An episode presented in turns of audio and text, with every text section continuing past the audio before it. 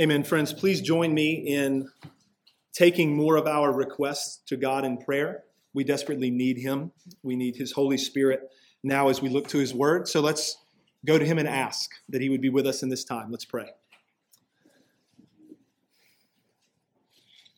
Our Father in heaven, as we have confessed in many ways already today, we come to you as sinners as people in desperate need of your grace. We come to you and we are in desperate need of your Holy Spirit as we look to your word. We trust not in our own sufficiency at all, but we trust completely in you. And we trust in your spirit. We trust in your promises that you have made to us, that your word always does its work. We want to be affected and stirred by your truth. We are in need that our faith would be strengthened, that our assurance would be bolstered, that we would be challenged and encouraged as we continue to battle our own sin. So we pray, God, that you would come. Use your word now in the lives of your people. Show us ourselves within your word. Show us yourself and show us our Savior. We pray in Jesus' name. Amen. Well, friends, stories of redemption are usually well liked, they're popular. The thing is, the stories that we usually hear about redemption, redemption in the world, are stories of people, quote unquote, redeeming themselves. Right, that's the language that we use. Man, I've messed something up. I need to redeem myself. Right? We've made a real mess, or a person has made a real mess of a situation, or maybe has made a mess of his or her own life, like wholesale. They make a big mistake that has major fallout. And then they get their lives in order. They have that epiphany moment. They kind of do that 180. They make the decision. They work hard. They put in the time. They put in the effort. And things turn around. And we call that a story of redemption. Things were bad, now they're better. Something was messed up, now it's been made right. Redemption has happened. As many of you will know, I'm a sports fan. I like pretty much any sport, honestly. I mean, I have my favorites. That's another conversation for another time. But as a sports fan, a, a recent, I think actually quite poignant example of a story of redemption is the story of Tiger Woods. Many in the room, you'll know who Tiger Woods is. Many in the room may not know that Tiger Woods had not only a lot of personal life scandal beginning 10 years ago or so, but also has had tremendous physical problems, especially with his knee and his back. Has had a number of surgeries, all kinds of procedures done, was largely out of the game of golf for several years. This is a man who is in the conversation about being the greatest golfer of all time, next to Jack Nicklaus, right? And so the debate, even as recently as a few months ago, was will Tiger ever win another tournament, which he ended up doing last fall? And then will Tiger ever win another major tournament? There are four of those every year. Will Tiger win another major? Will he catch Jack Nicklaus's all-time record of 18? Well, that question was answered, at least in part, in April last month at the Masters, where Tiger won that tournament. And if any of you watched the scene on the 18th hole, as he's coming up the fairway and everybody knows he's won, it was epic. I mean, that word is overplayed, but it was a poignant scene. If you're a Tiger fan or not, it really doesn't matter. But that story has been talked about over and over and over again in recent weeks about the redemption of Tiger Woods, right? The fact that his career seemed over, his life, like, what's this man going to do? And now he has proved the doubters wrong, man. He has redeemed his career and he has redeemed himself. It's a good story. It's a really good story if you're a sports fan. It's one of those sports stories you like and you gravitate towards. But, friends, the Bible's story of redemption is different than this kind of redemption we've just been talking about. The story of redemption in the Bible is far from people redeeming themselves, putting in the work, turning it around. Scripture reveals redemption coming to people who could never redeem themselves.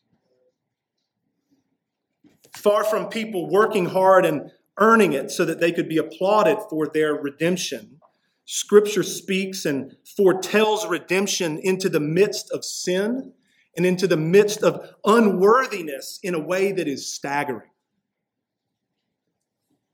This is the story of God's people redemption spoken into sin, redemption spoken into unworthiness. This is our story. So if you have your Bibles, and I hope that you do, open them up to Micah chapter 2. We are in the second of seven sermons in the minor prophet book of Micah. So if you're not used to doing a Bible drill or you haven't done one in a while, if you let your Bible kind of fall open in the middle, it'll probably open into the Psalms, bank right, and go through Proverbs, Ecclesiastes, Song of Solomon, and then you'll find Isaiah, Jeremiah, Lamentations, Ezekiel, Daniel, Hosea, Joel, Amos, Obadiah, Jonah, Micah. Here we are. So that's just a little Bible drill for you. And uh, I don't even know why I did that. I didn't plan to do it. I hope that it wasn't too distracting. Maybe just for my own memory, right? They just so I can keep these things straight. Just a few comments by way of overview before we dive into the text today. We're going to be considering Micah chapter 2 in its entirety this morning, verses 1 through 13. And just in case it's taking you a moment to flip, I'm going to just review a little bit of stuff that we considered last week. Just some really kind of flyover stuff just to keep in our minds as we come to chapter 2 today. Remember that Micah prophesied to both the northern kingdom of Israel with its capital city, Samaria, and he also prophesied to the southern kingdom of Judah with its capital city, Jerusalem. So he was a prophet speaking into both of the divided kingdoms of God's people. He was prophesying in the latter half of the 8th century BC. So he would have been a contemporary, as far as prophets are concerned, with Isaiah and Hosea. Isaiah prophesying in Judah, the southern kingdom, Hosea prophesying in Israel, the northern kingdom, Micah speaking essentially to both. Micah's major themes, as far as the book is concerned, his prophecies that are recorded for us, are really two major themes that go together. They're not separate themes, they're interwoven. And those themes are of judgment and redemption. Judgment and redemption. Judgment on Israel, judgment on Judah for their sin, for their disobedience, for their iniquity. And then alongside that, interwoven with that, is also God's unswerving commitment to his plan of redemption. Last week in chapter 1, we saw that judgment was prophesied against Samaria and the northern kingdom of Israel, which would take place, we considered, at the hands of the Assyrians. Many in the room will know uh, by now, as we've talked about these things a few times, that the northern kingdom of Israel and its capital city of Samaria would fall in the year 722 BC at the hands of the Assyrians. We also considered last week about how judgment was prophesied against Judah, the southern kingdom, which in measure would take place at the hands of the Assyrians as military conquest would make its way all the way to the gates of Jerusalem. That military conquest would be stayed by God for a time. And we know that ultimately, even as we considered last week, the conquering and the fall of Jerusalem and the exile of Judah would take place about 100 years later at the hands of the Babylonians. And so we thought about those prophecies of judgment together last week. And so now that we've thought about all those things by way of just review, and let's keep those things in our minds, let's turn our attention to our passage for today. Micah chapter 2, I'm going to read its entirety for us, beginning obviously with verse 1. This is the word of God. Woe to those who devise wickedness and work evil on their beds. When the morning dawns, they perform it because it is in the power of their hand. They covet fields and seize them, and houses and take them away. They oppress a man and his house, a man and his inheritance. Therefore, thus says the Lord Behold, against this family I am devising disaster, from which you cannot remove your necks, and you shall not walk haughtily, for it will be a time of disaster. In that day, that shall take up a taunt song against you and moan bitterly and say, We are utterly ruined. He changes the portion of my people, how he removes it from me. To an apostate, he allots our fields. Therefore, you will have none to cast the line by lot in the assembly of the Lord. Do not preach, thus they preach. One should not preach of such things. Disgrace will not overtake us. Should this be said, O house of Jacob? Has the Lord grown impatient? Are these his deeds? Do not my words do good to him who walks uprightly? But lately my people have risen up as an enemy. You strip the rich robe from those who pass by trustingly with no thought of war. The women of my people you drive out from their delightful houses. From their young children you take away my splendor forever. Arise and go, for this is no place to rest, because of uncleanness that destroys with a grievous destruction. If a man should go about and utter wind and lies, saying, I will preach to you of wine and strong drink, he would be the preacher for this people. I will surely assemble you, all of you, O Jacob. I will gather the remnant of Israel. I will set them together like sheep in a fold, like a flock in its pasture, a noisy multitude of men. He who opens the breach goes up before them. They break through and pass the gate, going out by it. Their king passes on before them, the Lord at their head. Amen. Thanks be to God for his word. I want us to consider this text together this morning in three points. Three points, that's it. Pretty simple outline for today. Point number one Woe to evildoers. Woe to evildoers. We're going to look together at verses one through five as we consider this point together. Woe, of course, you know, is a pronouncement of judgment, a pronouncement of ruin, calamity upon those who do evil amongst the people of God. Put your eyes on verse 1. Woe is pronounced judgment, disaster is pronounced upon those who devise wickedness and who work evil on their beds. They lay in their beds, they lie awake at night, contemplating how to take advantage of other people, contemplating how to extort, how to take things by force. You can see that that's a lot of the wickedness they're planning, even in the context here in verse 2. They want things that they're going to take. We're going to think about that more in just a moment. When they wake up, second half of verse 1, we see that they perform what they've planned because it's in their hands to do it. Implication here is that the people being described are powerful. They have the power to take advantage of people who are weaker. They may very well be wealthy, taking advantage of people who have less than them. They have the means, at least, we see, to execute their sinister designs, to execute their plans. And for that, they are being told, Woe unto you. Put your eyes on verse 2 as well. These oppressors, right? These evildoers, we see here that they covet what others have. They want what their neighbor has, and so they just they take it. They covet fields and seize them, so they take property. They covet houses and they take those away. They oppress a man and his household, right? A man and his inheritance. They defraud people of what is rightfully theirs. Whatever it takes, any means necessary. And let's just hit the pause button for a moment before we even move on to verse 3. We are familiar enough, many of us in this room, familiar enough with Scripture that sometimes when we see these pronouncements of judgment and sin being described, it can kind of doesn't land on us at least how it should. Like what we're seeing in this text is a violation of the law of God in heinous and sinister ways. Right? This is taking place. This kind of covetousness, this kind of stealing, this kind of false witness, this kind of deceit and manipulation is taking place amongst God's people. The people who had received God's law, the people whom God had brought out of Egypt with a mighty hand and then had given him, them, excuse me, his law to live by. His law said, You shall not covet. It's happening like crazy. You shall not steal. You shouldn't take things that are not yours. And it's happening like it's prevalent amongst the people of God. You shall not bear false testimony, say things that are untrue. You shouldn't be deceitful. You ought not lie. It's happening with regularity amongst God's people. And because of that, the judgment of God is coming. Why? It's because God hates these things.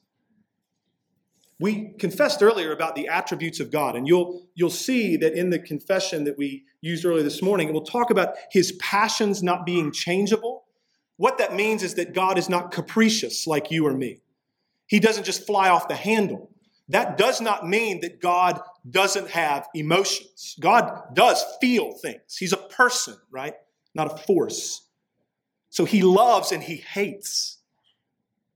He hates this. He hates wickedness of all kinds.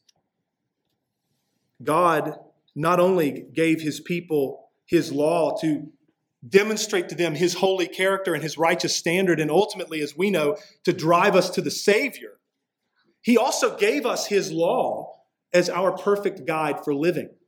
So if you want some practical takeaways in terms of, hey, how, how does it look? What does it look like, brother, for me to live for God? Here are several just very, very practical, very straightforward takeaways, even from this text. God hates covetousness. Fight it, pray against it, strive against covetousness. This one nails all of us, right? Covetousness is so, it's the 10th of the 10 commandments. And it's almost like you get through the first nine and you might be deluded into thinking, I'm doing okay. I haven't killed people. You know, I'm not a thief whatever, right? But then we get to this last one. If there was ever a doubt that keeping the law is an issue of the heart, read the 10th commandment. Thou shalt not covet. We're all, we're all nailed on that one. It's just, you're just like me. You see something that's bright and shiny. You see something that's nice that you're like, man, I'd, I'd like to have that. It's as natural as breathing, right? I see it in my kids. How often does this happen for those of you who have children, right? You, one child is playing with a toy that this other kid hasn't touched in a year, right? No interest whatsoever. But then child A sees child B playing with that toy, and now he's got to have it. What is that? It's covetousness. I want what my neighbor has. The fact that my neighbor has it and I don't have it is part of the reason I want it in the first place. We are all coveters by nature. So this nails us. Fight and strive and pray against this. God hates it. God hates it. Another thing, God hates lying. He hates deceit. He hates manipulation. Speak the truth, right? So we want to honor God. Let's not covet what our neighbor has. Let's pray that the Lord would give us contentment in all things. Let's pray that God would make us people by his Spirit who say the truth. Another thing that God clearly hates is people who take things that are not theirs we ought to not only pray to be content with what we have, we ought to rejoice that others have what they do. We ought to work hard, right, so that we have means with which we can provide for our own families, and so that we would have means that we can share with those in need. Those are very practical takeaways that flow out of these verses. These things aren't happening amongst God's people. In this context, we pray that by the Spirit's work in us, they would be happening, the good thing, right? Not coveting, not lying, not taking advantage, not stealing, working hard, speaking the truth. We pray those things would be happening. I want us to move forward though. So, just back to the context at hand, right? There's all of this wickedness, all of this sin that's happening amongst God's people, and it's terrible. Therefore, God's going to speak. Verse 3. Here we go. Put it to our eyes there. Therefore, thus says the Lord. What's he going to say? Behold, against this family, against this people, right? Remember, this people came from a family, the family of Israel. This is God's people. Against this family, I am devising disaster. It's a strong word. From which they will not escape, right? You see that. From which you cannot remove your necks. Like it's coming it's inevitable. You will not be spared this. For it, you will not walk haughtily, excuse me. This disaster will humble them. See, they're sinning and they're doing so proudly now. These wicked, powerful people are doing what they're doing, walking around haughtily. The Lord says that's going to stop. Disaster's coming. You will be humbled. You will bow the knee. The judgment that he's talking about and the disaster that he's talking about is nothing different from what we've already been considering. It's hey, the Assyrians are coming. Going to wipe out the northern kingdom. They're going to wipe out a good portion of the kingdom of Judah. They're not going to take it completely, but then after that, the Babylonians are coming. Exile. Like the land that God gave you, you're going to be removed from it. That's what's coming. And in that day, when disaster comes, verse 4, people, not amongst the people of Israel, like the enemies of Israel, the other people, will take up a taunt song against you. The nations will taunt you. The nations will mock you. The nations will, in mocking you, take up a song and will moan for you, right? That's what he's saying. They will ridicule Israel, they will ridicule Judah with taunts of moaning and mourning. They will mock God's people because God's people will be saying, We're ruined. We are utterly ruined. He has changed the portion, the inheritance, the lot of my people, and he takes it away. You see this in verse 4. He removes it from me. What he gave me, he's taken from me. The nations will mock you, the Lord says. To an apostate, he allots our fields. To pagans, for crying out loud. The promised land given to pagan people. Verse 5. Therefore, you will have none to cast the line by lot in the assembly of the Lord. Israel nor Judah will have anyone to represent them in the assembly of the Lord when lots are cast for inheritance. That's what this is talking about. When the people of Israel came into the land of Canaan, the promised land, in the first place, the conquering happened and they were settling the land. The land was scouted out and it was divided up into various portions. And then it was given to the 12 tribes by lot. This is a reference to that kind of scheme, right? That nobody's going to be there to represent you in the assembly of the Lord to take a lot so that you might have an inheritance. You will be utterly left out of this. Their inheritance is taken away, and there is no way for them to get it back, right? No way for them to do it. Which moves us now to our second point. If point number one was woe to evildoers, point number two is an indictment of the people and their prophets. An indictment of the people and their prophets. We're going to look at verses 6 through 11 together. The prophets and the preachers of the day rise up to speak in verse 6. Do not preach, thus they preach. That's what they're saying. Don't, don't preach this way. One should not preach of such things. Disgrace, it's not going to come to us. The prophets and the preachers rise up and basically say, shh, don't talk like that. Don't talk about judgment. It's not going to happen. We're God's people, right? Disaster's not coming for us. This talk of judgment is foolishness. Should this be said? Now, verse 7 should this be said, O house of Jacob? Should. So, this is the prophet speaking here. Should this be said? Should the judgment be prophesied? Look to the following two rhetorical questions there, the first half of verse 7.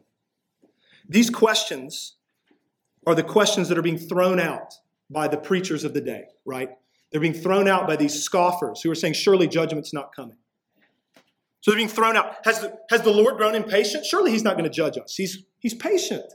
Represents a gross misunderstanding of several things. Has the Lord grown impatient? They ask. The right answer well, no, he hasn't actually. He's long suffering, he is patient, he's merciful and gracious and slow to anger, but you have no comprehension of the depth of your sin. That's the answer. No, God hasn't grown impatient. But your sin is so much deeper and more pervasive than you've ever thought. His judgment upon you is not because he's impatient. The next question is just lobbed out there. Well, are these the works of God? Would God do that? He's loving, right? Would God bring judgment? Would God bring disaster? Surely not. This is asked in such a way as to present God as some kind of monster, if in fact he were to bring the disaster that's being prophesied. Again, it has to be said that there is a complete unawareness of the depth and the sinfulness of their own sin to ask such a question. And what a misrepresentation of God to say, well, is God just in the business of being mean? It's not the right question. Their sin and their judgment. Has the Lord done this? No, Israel. No, Judah. You have done this to yourself. You have disobeyed God. You have sinned grievously. You are doing wickedness all day long and you think it will go well for you. How? God, as we think about so often, we thought about it last week and we think about it pretty much all the time because it's all through Scripture. God is a righteous judge, a God of perfect justice. And because God is righteous and because he is just and because he's holy, he does take pleasure in executing perfect justice. What kind of God would he be if he did not? He would not be a perfect God. He would not be the Lord as he has revealed himself if he did not take pleasure in executing perfect justice and vindicating his righteousness. Right? Deuteronomy 28, verses 62 and 63. You can jot that down. You can read that passage later. Will the Lord do this? Will he really bring judgment upon us? Moses writes, Whereas you were, speaking to the congregation of Israel, whereas you were as numerous as the stars of heaven, you shall be left few in number, because you did not obey the voice of the Lord your God. And then this. And as the Lord took delight in doing you good and multiplying you, so the Lord will take delight in bringing ruin upon you and destroying you. And you shall be plucked off the land that you are entering to take possession of it. Holy smokes. Moses said it, Micah's saying it. God took great pleasure in being gracious and merciful and loving and giving you something that you never deserved. And God, in just a small measure of his judgment, will take delight in doing this too, because he is a righteous judge. He told you, Israel, that if you obeyed his law, it would go well for you. But if you disobey his law, it won't go well for you. He's keeping his word. He wasn't bluffing. The preachers and the prophets of the day, the scoffers of the day, are asking the wrong questions. They don't understand God and they don't understand their own sin. It's a problem. Let's move on, though. Let's keep thinking about this together. Into verse 7, the last question there. This would be the Lord coming in, right? Reiterating what's true. Do not my words do good to him who walks uprightly? This is a true question. Do not my words do good to him who walks uprightly? The answer yes, they do. Yes, they do. You walk uprightly, man, you will be blessed. You walk uprightly, it will go well. Absolutely. Amen. Praise be to God. He rewards those who do good because he is upright in all his ways and in all his judgments. But verse 8, put your eyes there. Where are we going? This isn't just something that we just rehearse weekly like God rewards the good, but nobody's good. We don't just say that to say it, it's in the book. Here we go. Do not my words do good to him who walks uprightly? Yes, but lately my people have risen up as an enemy. Right? It's the problem. They're not doing good. In fact, not only are they not walking uprightly, they have acted as God's enemy. To be God's enemy would mean a number of things, but it would mean at least this they hate what God loves, they love what God hates. They do what is evil in his sight, and they don't do what is good in his sight. We're given examples in the last part of verse 8 and verse 9 of some of this acting like God's enemy. Well, how? You strip the rich robe from those who pass by trustingly with no thought of war. So you strip honorable men who mean you no harm. You strip honorable men of their possessions. Verse 9 Not just men do you oppress, but women. The women of my people you drive out from their pleasant homes. You oppress the women of my people. But not just the men, not just the women, you do wickedness to the children. Second half of verse 9. From their young children, you take away my splendor, my glory, their inheritance. You take this away from the children amongst my people. These people are God's enemies in the way that they are carrying themselves. Let's move on to verse 10. Exile, being removed from the land, is again prophesied. This first phrase here, arise and go, it could be rendered more forcefully, like get up and go away. Like get up and get out. Why? Get up and leave, for this is no place to rest. That's, that's a strong statement. Why? Get up and leave this land. You're going to be out of here. This is no place to rest. When the land was given to Israel, what was the promise? This will be a place of peace. This will be a place of rest. It's not anymore. This land that you were given, I'm taking it from you. It was given to you for your good and my glory, for your rest. That's over. Your wickedness has ruined this. Your sin has wrecked it. The land that God had promised, that the Israelites waited so long for and finally received and finally settled, is going to be taken from them. Or Maybe more precisely, they're going to be taken from it, right? They're going to be removed from it. God's people, we see, second half of verse 10.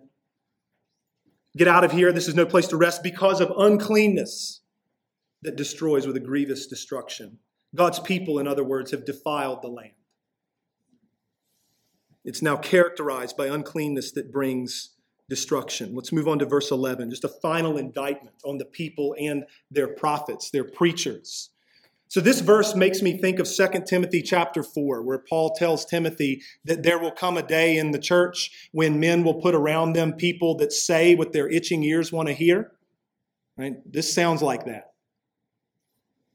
If a man, verse 11, if a man should go about and utter wind and lie, so if he should go about speaking nonsense, and things that are just untrue about what? Saying, I'll preach to you of wine and strong drink. He would be the preacher for this people, Micah says. Somebody spewing nonsense and telling falsehoods, saying, hey, let's talk about drunkenness and debauchery, right? That's what these people want to hear. And that's what their prophets are saying. It's an indictment on the false prophets for sure, but it's an indirect indictment on the people for listening to that nonsense and for wanting it in the first place. So this isn't a good picture, right? We, are tracking, right? This is bleak. Right, so where we've been in verses 1 through 11 make verses 12 and 13 like almost knock you over. Because you're thinking, okay, I think I understand like things are really bad. The people are really guilty. God is a righteous judge. He's going to judge them like he said he would. He's going to take the land from them like he said he would. These people, like they've defiled it, it's over. And then we get number verse 12, verse 13, point three, a promise of salvation. A promise of salvation. So we've had woe to evildoers and indictment on the people and their prophets. Number three, a promise of salvation. The prophets speak like this a lot. It's often the case, especially in the prophets, and maybe even more pointedly in the minor prophets. You can think of a number of examples where the promise of salvation comes like seemingly out of nowhere. Like it's just verse after verse after verse of sin and wretchedness and defilement and judgment and disaster. And then, like, whoa, God says, but here's what I'm going to do. It about knocks you out of your seat if you're reading and you're in it. Think of Hosea, like chapter 2, verses 13 and 14. That whole chapter, over and over again, you get this refrain about Israel's infidelity. Like Israel, God says Israel is a whore. He uses that word over and over and over again. She's whoring after other gods and other nations. And he's talking about how this is wicked and it's unfaithful, and he's going to punish her. Verses 13 and 14 of Hosea 2 read this way And I will punish her for the feast days of the Baals, the false gods, when she burned offering to them and adorned herself with her rings and jewelry, and went after her lovers and forgot me, declares the Lord. The next verse, Therefore, behold, I will allure her and bring her into the wilderness and speak tenderly to her. What? What? Like, you're telling me, like, verse after verse after verse of unfaithful, like, she's whoring after other gods and other nations. Therefore, behold, here's what I'm going to do I'm going to allure her into the wilderness and speak tenderly to her. Are you kidding? That's what God does, though, over and over again. Rejoice, church, because this is your story. This is your salvation and mine. Right? Here we go, verses 12 and 13. Let's look at this. So, a preacher who preaches about strong drink and debauchery and drunkenness, that would be the prophet for this people. Terrible. But I'll surely assemble you, all of you, O Jacob, and I'll gather the remnant of Israel. I'll set them together like a sheep in a fold, like a flock in its pasture, a noisy multitude of men. I'm going to gather my people. We should see the language of Jacob and the remnant of Israel is one and the same group, right? I'm going to gather you, Jacob. I'm going to gather the remnant of Israel. The Lord, in other words, is going to gather his covenant people, right? He's going to gather those whom he has purposed to save. This is a salvific promise. He's gathering the true Israel, right? You see that at the beginning of verse 12. Then he continues I'm going to set them together like sheep in a fold, like a flock in its pasture, a noisy multitude of men. So we hear now, beginning in verse 13, particularly, we already are getting these shepherding images, but it becomes even more poignant. The Lord will be the shepherd of his people. Verse 13. He who opens the breach goes up before them. That's like letting them out of their pen, right? Letting them out to pasture. So here we go. They break through and pass the gate, going out by it. So they go out by the gate to pasture. The king passes on before them, the Lord at their head. The Lord will lead his people out to pasture. As he's gathered his sheep into a pen, he will lead them out. The Lord is the shepherd of his people, and he is their king. Sound familiar? Shepherd king. Listen to these words. This is Ezekiel 34 11 and following. Don't flip there necessarily, just listen. You can jot this down. For thus says the Lord God Behold, I, I myself will search for my sheep and will seek them out. As a shepherd seeks out his flock when he is among his sheep that have been scattered, so will I seek out my sheep and I will rescue them from all the places where they have been scattered on a day of clouds and thick darkness. Remember that Ezekiel is writing this from Babylon as Judah has been exiled. He's writing this after Micah is long dead and after the judgment that's prophesied in Micah has come. Ezekiel is writing this. God's going to gather his people. He's going to rescue them. And I, says the Lord, will bring them out from the peoples and gather them from the countries. They've been scattered and will bring them into their own land, and I will feed them on the mountains of Israel, by the ravines, and in all the inhabited places of the country. I will feed them with good pasture, and on the mountain heights of Israel shall be their grazing land. They shall lie down in good grazing land, and on rich pasture they shall feed on the mountains of Israel. I myself will be the shepherd of my sheep, and I myself will make them lie down, declares the Lord God. I seek the lost and I bring back the strayed, and I will bind up the injured and I will strengthen the weak. And the fat and the strong, the oppressors, right? I will destroy. I will feed them in justice. A few verses later, I will rescue my flock, God says. They shall no longer be a prey, and I will judge between sheep and sheep. And here we go. I will set up over them one shepherd. Who's that? My servant David, he says. David's dead. What does this mean? Who is this David? I will set up over them one shepherd, my servant David, and he shall feed them, and he shall feed them and be their shepherd. And I, the Lord, will be their God, and my servant David, there he is again, shall be prince among them. I am the Lord. I've spoken. Praise God. He will be the shepherd of his people. I'm going to do this. We're going to go John chapter 10. This, this stuff is too good to not look at it for a second. You can jot this down John 10, 1 through 15. This Micah 2, 12 and 13, like this imagery of a shepherd and the Lord as their king leading their people out. We've already looked at Ezekiel 34, now John 10. Jesus says, Truly, truly, I say to you, he who does not enter the sheepfold by the door, but climbs in by another way, that man is a thief and a robber. But he who enters by the door is the shepherd of the sheep. To him the gatekeeper opens. The sheep hear his voice, and he calls his own sheep by name and he leads them out. When he has brought out all his own, he goes before them, and the sheep follow him, for they know his voice. A stranger they will not follow, but they will flee from him, for they do not know the voice of strangers. This figure of speech Jesus used with them, but they did not understand what he was saying to them. So Jesus again said to them, Truly, truly, I say to you, I am the door of the sheep like in Micah 2, the door that they go out to pasture. Jesus is that for his sheep, he says. All who came before me are thieves and robbers, but the sheep did not listen to them. I am the door. If anyone enters by me, he will be saved and will go in and out and find pasture. The thief comes only to steal and kill and destroy. I came that they may have life and have it abundantly. I am the good shepherd, and the good shepherd lays down his life for the sheep. Verse 14 I am the good shepherd. I know my own, and my own know me, just as the Father knows me, and I know the Father, and I lay down my life for the sheep. Amen. When you read your Bible with these lenses on, it's amazing how things become so clear, right?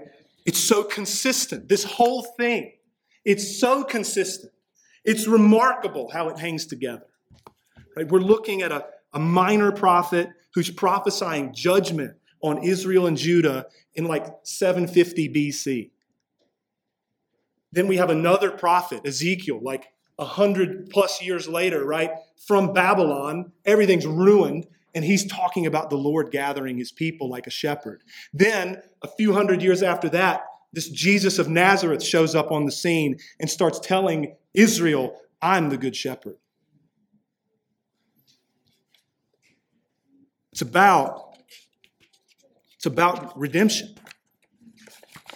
It's about Jesus, the Redeemer, and how he would come and accomplish salvation. So, question this is still kind of, I guess, sort of underneath point number three. This is how we're going to end our time, right? Question for us, especially in light of this kind of out of nowhere promise of salvation from Micah 2 12 and 13. Do you see, I trust that you do, I feel that we do. Do you see your own salvation there? Do you see your redemption there? You should. We, like Israel, were mired in sin, covetousness. Yeah, check that one. Liar. Yeah. Thief, taking things that aren't mine. If we've broken any part of God's law, we're guilty for all of it. James 2, right? It's an all or nothing proposition. We are condemned and guilty. And with all of that being true, like we, like Israel, verse 8 of our text today, but lately my people have risen up as an enemy, so were you, so was I. And with all of that being true, God saved us. Why would he do that? Why? Has everything to do with the fact that he is a gracious and merciful God, and he is a covenant keeping God. God, the Father, Son, and Holy Spirit, we know this from Scripture, planned redemption in eternity past. Before the foundations of the world, this plan was in place. So before the world was made, redemption was in the mind of God. Right? He makes the world He wills that it falls, yet without sin. Didn't surprise him. It's part of the plan. And then, out of that fallen creation, he says, I'm going to save my people. God the Father, God the Son, God the Holy Spirit make a covenant of redemption. And it was decided like, okay, how is this going to happen though? How is this going to be executed? It's like, okay, the Son, God the Son, is going to be the mediator of this. God the Son is going to accomplish this. From eternity past, this was the plan. Redemption comes by grace, not merit, right? God's covenant of grace that He makes. So He made a covenant with Adam and Eve that they broke, right? Don't eat of that tree, and they ate of it. And then he promises in Genesis 3:15, in the midst of wickedness, in the midst of original sin, he says, there's one coming. Seed of the woman's coming. It's going to crush the serpent's head. Covenant of grace, baby. It's coming. The rest of the Bible is about that. It's about that covenant of grace being realized and accomplished by God the Son who took on flesh. That's how the Bible speaks the way that it does, because this has always been the plan. God's not like trying to scramble and come up with a solution on the fly. It's plan A. Okay, so this covenant of grace that God makes, it's not contingent upon us, but on Him. It doesn't depend on our faithfulness clearly, but on His. So, question, Pastor, maybe two of them. Does God's grace mean this covenant of grace stuff you're talking about, does it mean that he suddenly stopped caring about our sin? And so he just says, You're good with me. Another question Does God's grace mean that he no longer cares that his people would perfectly keep the law? Because he tells us to. It's real questions. It are all over Scripture. God cares about sin. He's a righteous judge. He says, Keep the law, and it will go well don't and it won't. Help me out, brother. How do I hold this together? Legit question. Number one, does God's covenant of grace mean that he suddenly stopped caring about the sin of his people? Along with the Apostle Paul, by no means did he stop caring about the sin of his people. This covenant that God made in sending Jesus was to deal with the sin of his people. He came, Jesus, he came to what? Make atonement and to propitiate, to satisfy the anger of God and the righteous wrath of God against sin. So God cares very much about sin. This is why Christ had to come. So that he could take on himself all of our law breaking, all of our covetousness and our lying and our thievery.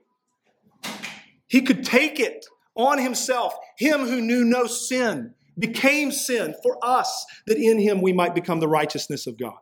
Right? He redeemed us from the curse of the law. We're going to get there by becoming a curse for us. He took the penalty. So this is a real transaction. Like this matters for you today and it'll matter on Wednesday morning when you think about your sin and you're convicted as we should be by the sin in our lives. We know, okay, like that that that I just did is terrible. And like father have mercy on me for jesus sake. And we can know in those moments that that sin was paid for in full by christ on the cross. It was not a hypothetical atonement. He purchased you and me. The full weight of every sin he took it and paid the penalty. He took your guilt and your corruption, any debt that you ever owed to God, He really paid it for you. And it's over that's comfort in the midst of the fight. But then, not only has justice been satisfied because Jesus has seen to that. That second question Does God's covenant of grace mean that he suddenly stopped caring that his people would perfectly keep the law? What about all that language? And not just keep the law, but keep it perfectly. Again, did God stop caring about that? By no means did he stop caring about that. He didn't just decide, you know, I'm going to grade on a curve now, and I'm just going to kind of let them by. Yeah, that was really a C, but I'm going to give it an A because nobody's making an A in this class. That's not how God works. Galatians 4 and 5. At the right time, Jesus was born under the law in order to of a woman under the law in order to redeem those who are under the law. That's us. So not only did Jesus make atonement, not only did he satisfy God's wrath, he perfectly fulfilled righteousness. He kept every commandment. He fulfilled the law not just according to the letter, but by the spirit of it too. Perfect obedience. He fulfilled the law in our place. He fulfilled the covenant of works that Adam broke. So, you've heard it said many times, and it's exactly right. We are saved by works, just not ours. We are saved by works, just not ours. What do we mean? We're talking about the perfect righteousness of Christ, His merit counted to us by faith. So when we trust Christ, not only it's that double imputation, right? That double counting thing, the great exchange. He takes my sin and pays for it. Justice satisfied. I get His righteousness so that God looks at me and says, Yes, in Christ you have perfectly kept the law you will inherit eternal life. Thomas Boston, it's a name you can jot down. He's a Scottish pastor, the seven, early 1700s. He says this about Galatians 4 4 and 5. Christ fulfilling the covenant of works, the law in our place. Quote Sinners being united to Christ by faith, return, being carried back the same way they came. Only their own feet never touched the ground, but the glorious mediator, sustaining the persons of them all, walked every bit of the road exactly. Close quote. He's talking about how do sinners come back to God? Sinners come back to God the same way which they left. They broke a covenant do this and live, do this and die. They broke that. Sinners are brought back to God the same way. Do this and live, but the Savior did it. You walk back to God the same way you walked away, but the Savior carries you because He did it for you. That's beautiful. That picture. I return to God the same way I left, but my feet never touch the ground because Christ has me and He fulfilled the law for me. Thanks be to God for Jesus Christ, his life and his death, and his triumphant resurrection. He cleansed us, he took away our sin, our guilt, and our corruption, and having made us clean, he carried us back to God. To which we say, Jesus, thank you, thank you that a sinner like me, that sinners, my goodness, like these, could be saved only by Christ and his merit. Our hope is really built on nothing less than Jesus' blood and righteousness. It's a great song. Our union with Jesus through faith is the ground of our hope. Always. We have God's Spirit in us, and so we now are being conformed into the likeness of Jesus Christ. We're being changed. Our lives look different than they did maybe even six months ago, but certainly six years ago or 20 years ago. We are, by God's grace and by His Spirit, we are doing things like this. We're applying means that He's given us. We're obeying, really. We're fighting against our corruption. That internal war that's on your hands is actually good news in one sense. The war is hard, but you fight because you have life. You fight because you have God's Spirit. Rejoice in that reality. Now, with all that being said, the transformed life is real, and it is something that bolsters our assurance. We can take encouragement from the change in our lives. But as your pastor, I don't ever want you to be trusting in that. Like, at the risk of sounding insane, like, do not trust the fruit in your life as the ground of your assurance. Even if it's the work of the Holy Spirit, be encouraged by it, but don't trust in it. Don't rest in it, right? Because two things are certain for you today. Two things are certain for you today. One, you will fail today to meet God's righteous standard. And two, Christ has paid for every failing, and you're His forever. Those two things front of our minds in the fight against sin and in living a life in the midst of this fallen world. Along with the psalmist, we can say, Whom have I in heaven but you? And there is nothing on earth that I desire besides you. My flesh and my heart may fail. Amen. Somebody. But God is the strength of my heart and my portion forever. And like we sang earlier, mine are keys to Zion city, where beside the king I walk. For there my heart has found its treasure. Christ is mine forevermore. That's our hope. And that's our comfort. What a story. It's unlike any redemption story ever told. What a Savior, right? What a God. Let's pray. Our Father in heaven, we come to you still as sinners like we did before the sermon started. We thank you so much for your word. You revealed yourself and your plan of redemption to us when you didn't have to do that. You would have been perfectly good and perfectly just to leave us in our sin. And yet, because you are you, you plan from eternity past to save a people. And we thank you and give you praise for that. We thank you for Jesus Christ. We thank you for what he has done. We pray that you, by your Spirit, would continue to work in us, that we would battle against our own corruption. We pray that we would live lives that would honor you. And we pray that you would continue to sustain our faith in Jesus. We pray that we would be strengthened in our faith even now as we've heard your word preached and as we come to the Lord's table. We pray that you would minister to us by your Spirit in this time. And we pray for you to be with us we pray for you to empower these means in Jesus' name. Amen.